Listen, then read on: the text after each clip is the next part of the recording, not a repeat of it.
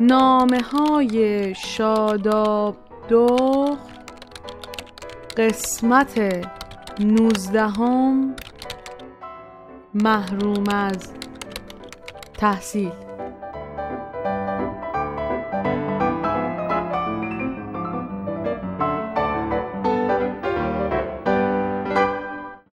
هفته پیش بعد از تموم شدن کلاس شیمیم مدارک ترجمه شده دبیرستانم و برداشتم و راهی یکی از معتبرترین دانشگاه های آمریکا که فقط نیم ساعت از خونه من فاصله داره شدم.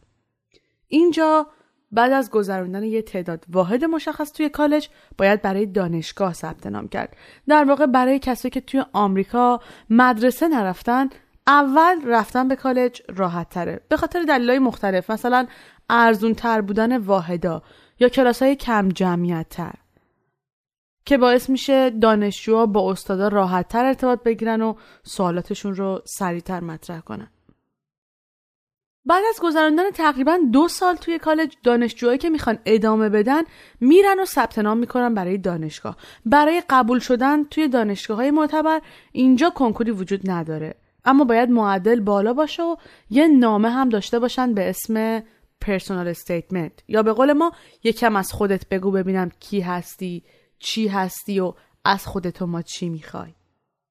از کالج برگشتم خسته بودم. دوست داشتم برم و بشینم پای معلومه دیگه. همون اول که آدم نمیره دست و صورت بشوره ببینه غذا چی داره ببینه کجا نامرتبه. همون اول آدم یه راست میره سر فیسبوک.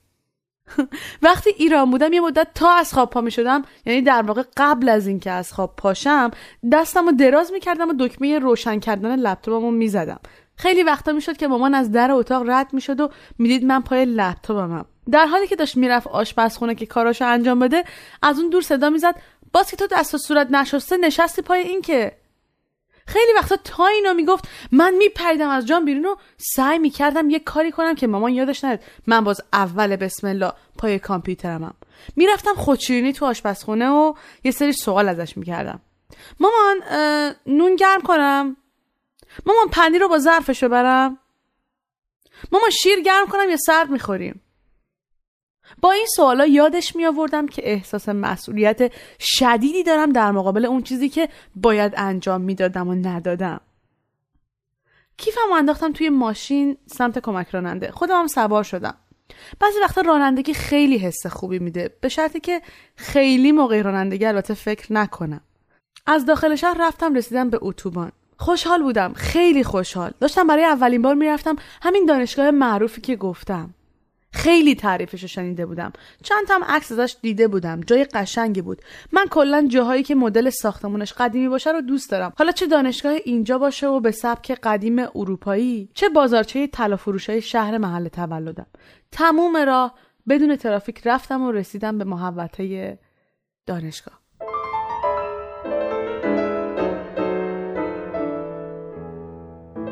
روز خوبی بود. آفتابی.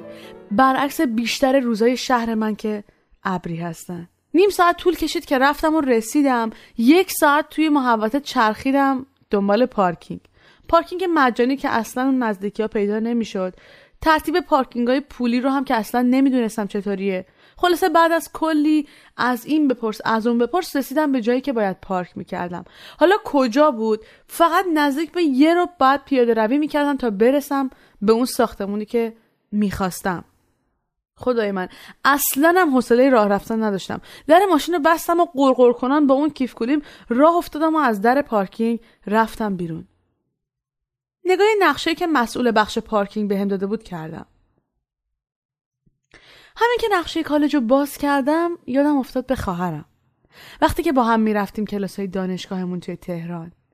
میمیل عاشق نقشه خوندن بود. خیلی وقتا حوصله منو سر می‌برد. انقدر که دنبال پیدا کردن مسیرهای ریز ریز برای رفتن به کلاس ها میگشت. کلاس های دانشگاه بهایی توی خونه ها تشکیل می‌شد. صبح یکیش شرق تهران بود بعد از ظهر اون یکی غرب تهران. خواهرم همه مسیرهای اتوبوس برو رو بلد شده بود. منم از سر تنبلی یا نمی‌دونم اسمشو چی بذارم. از سر خیال جمعی و متکی بودن به میمیل توی اون چهار سال بیشتر از یکی دوبار نقشه رو تو دستم نگرفتم. یادم این دوران دانشجویی من سال اول بود. سالی که سالی که من و خواهرم همزمان با هم نمی‌رفتیم کلاس. من مجبور شدم برای اولین بار به دور از خانوادم سفر کنم. البته تنهای تنها هم نه.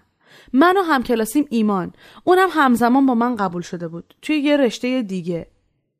من و ایمان همسن بودیم. از بچگی هم همکلاس بودیم. از وقتی یادمه. از اون روزایی که پدرش با وانت زرد ما رو میرسوند کلاس.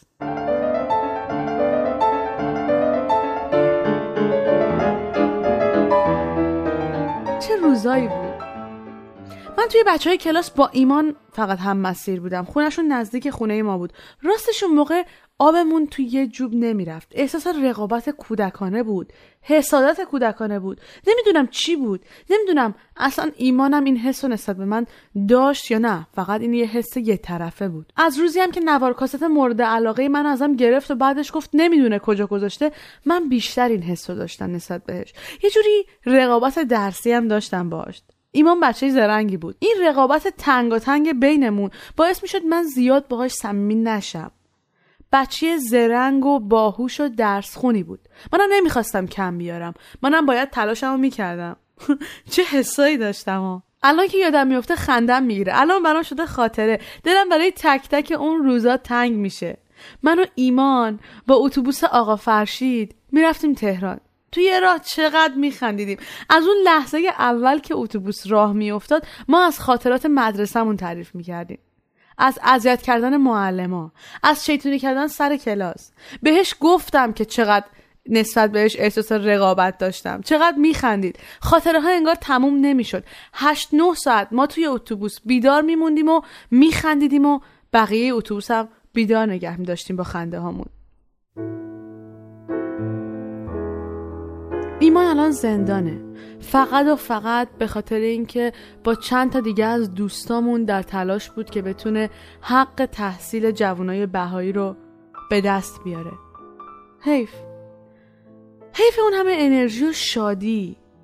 نمی‌دونم الان اون چی کار می‌کنه. من تا حالا یه بارم نرفتم زندان. حتی از در زندانم رد نشدم. فقط توی فیلم ها دیدم. نمی‌دونم ایمان الان اون تو با کیاست. می‌دونم انقدر آدم مهربون و شادیه که دوستای خوبی دورو برای خودش جمع کرده. می‌دونم کتاب زیاد می‌خونه. اگه دستش برسه به کتاب لابد کتاب می‌خونه. می‌دونم انگلیسی زیاد دوست داشت. لابد اگه یه دیکشنری دم دستش باشه تمام لغتاشو حفظ می‌کنه. گاهی با خودم می‌گفتم اگه من به خاطر اعتقاداتم مثل ایمان بیفتم زندان میشینم و برای خودم حرف می‌زنم. همیشه فکر می‌کردم به همین راحتی هست. میشه آدم با حرف زدن با خودش حتی دلتنگیاشو از بین ببره. میشه. ولی می‌دونی وقتی بیشتر فکر کردم با خودم گفتم آخه نه یه روز نه دو روز نه یه هفته نه دو هفته نه حتی یه ماه و یه سال نه حتی سه سال خیلی بیشتر. اما آخه اصلا به چه جرمی؟ به چه گناهی؟ ایمان مگه چند سالشه؟ مگه چند بار می‌خواد 20 سالگی رو داشته باشه؟ مگه جوونی چقدره که یه آدم مثل اون فقط به خاطر باور متفاوتش مجبور باشه توی یه سلول بگذرونه؟ من دانشگاه بهایی رو خیلی دوست داشتم. من اونجا درس خوندم. چهار سال رفتم و اومدم. گاهی تنها گاهی با ایمان گاهی با میمیل گاهی با بقیه دوستامون که اونا هم دانشجو بودن. تقریبا دو ماه یه بار با اتوبوس می‌رفتیم و میومدیم چقدر هزینه بر بود این رفت و آمدا. وقتگیر بود. کمتر کسی می‌تونست هم شهرستانی باشه هم کار کنه. برای اینکه کمتر صاحب کاری اجازه مرخصی ماهی یک بار رو می‌داد. می‌دونی چند نفر به خاطر اینکه لازم بود که برای کسب درآمد کار کنن نتونستن حتی توی دانشگاه بهایی درس بخونن؟ می‌دونی چند نفر به خاطر اینکه خونواده بهشون نیاز داشتن مجبور شدن از این حداقل جا بمونن؟ اینکه فقط توی یه شهر کلاس ها برگزار بشه و همه از کل ایران بخوام برن تهران. می‌دونی چقدر برنامه ریزی لازم داشت حتی برای خود دانشگاه. برای اون کسایی که میزبان ما بودن.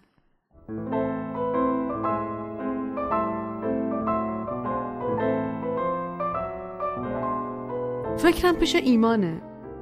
پیش ایمان و خیلی دیگه مثل اون که الان زندان هستن. چرا جاشون اونجاست؟ این جبر جغرافیایی لعنتی چیه که باعث میشه سرنوشت آدم انقدر مثل بقیه نباشه؟ چرا ایمان مثل یه ویلیام یا مثل یه جک این ور دنیا دنیا نیومده که از وقتی چشم باز کنه به جای دیدن مصادره اموال خانوادهش و اخراج پدرش از سر کار اصلا ندونه زندان یعنی چی؟ اون روز موقعی رفتم به دانشگاه آرزو می‌کردم کاش به جای چهار تا صندلی خالی توی ماشینم بچه های دانشگاه بهایی یا دوستای اخراجیم بودن. می‌گفتیم و میخندیدیم و می‌رفتیم برای ثبت نام. کاش قسمت هیچکی اخراج و زندان نبود. کاش عقیده هر کسی برای بقیه محترم بود. کاش هر کسی راحت می‌تونست بگه چی دوست داره و چی می‌خواد از زندگیش. دلم برای دوستام تنگ شده. برای اونایی که الان توی ایرانن و دوست دارن جای من باشن. به قول شیدا اینجا هم حلوا پخش نمی‌کنن. اینجا هم دردسرای خواست خودشو داره. مغازه های رنگارنگ و زرق و برقش بعد از یه مدتی از بین میره. تو میمونی و زندگی که اومدی این برا بسازی. تو میمونی و کتابایی که خیلی از لغتاشو حتی نمی‌تونی تلفظ کنی. چه برسه به اینکه معنیشو بدونی. کاش بیای دفترامو ببینی. که هر جا کم آوردم توی اینترنت دنبال مبحثوی مشابه به فارسی گشتم یا ترجمه بند بند بعضی از قسمت های کتاب و حاشیه نویسی کردم. روزایی رو گذراندم که شبش قبل از خواب انقدر گریه می کردم که چرا من نتونستم توی کشور خودم؟ چرا من نتونستم با زبون مادریم درس بخونم؟ توی فکر ایمان و دانشگاه بهایی و روزای سخت و شادی که با بقیه دوستای همکلاسیمون داشتیم رفتم و رسیدم به اون ساختمونی که می‌خواستم. اون روز پیدا کردن پارکینگ و اون پیاده روی که انتظارشو نداشتم خیلی خستم کرده بود اما روز خیلی خوبی بود. یا در واقع شروع خوبی بود که هنوزم انرژی و شادی حرفایی که بین من و مسئول ثبت نام اونجا رد و بدل شد توی فکرمه. توی برنامه بعدی براتون میگم که با مسئول دانشگاه از چی حرف زدیم و من یاد چه چیزایی افتادم.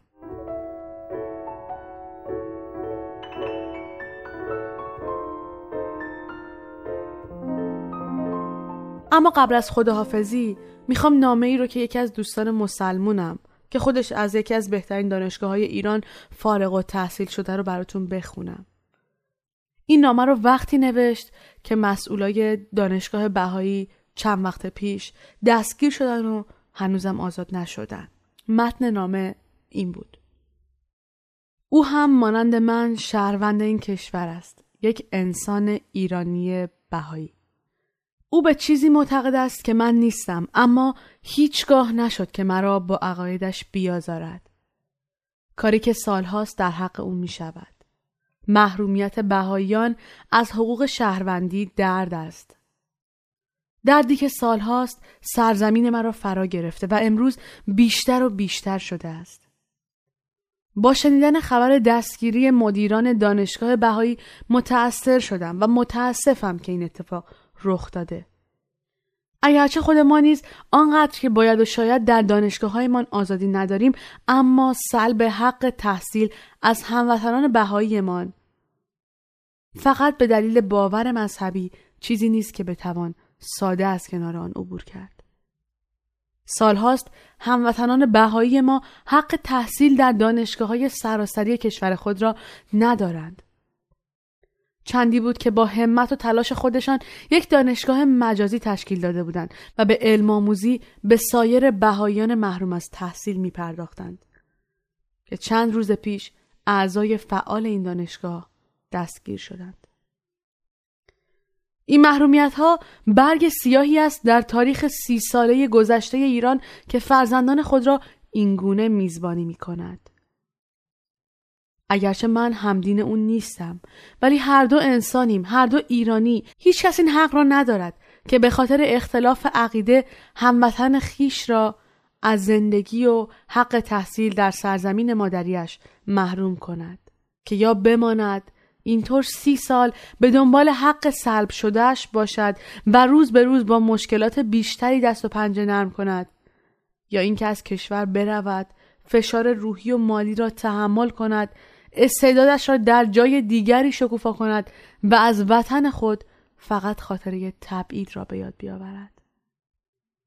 جای آنها سی سال است که در پشت میز و نیمکت های دانشگاه ما خالی است.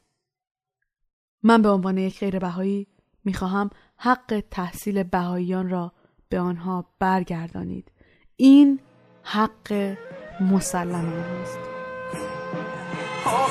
یه شب ماه میاد بیرون از سر اون کو بالای دره روی این میدون رد میشه خندون یه شب ماه میاد.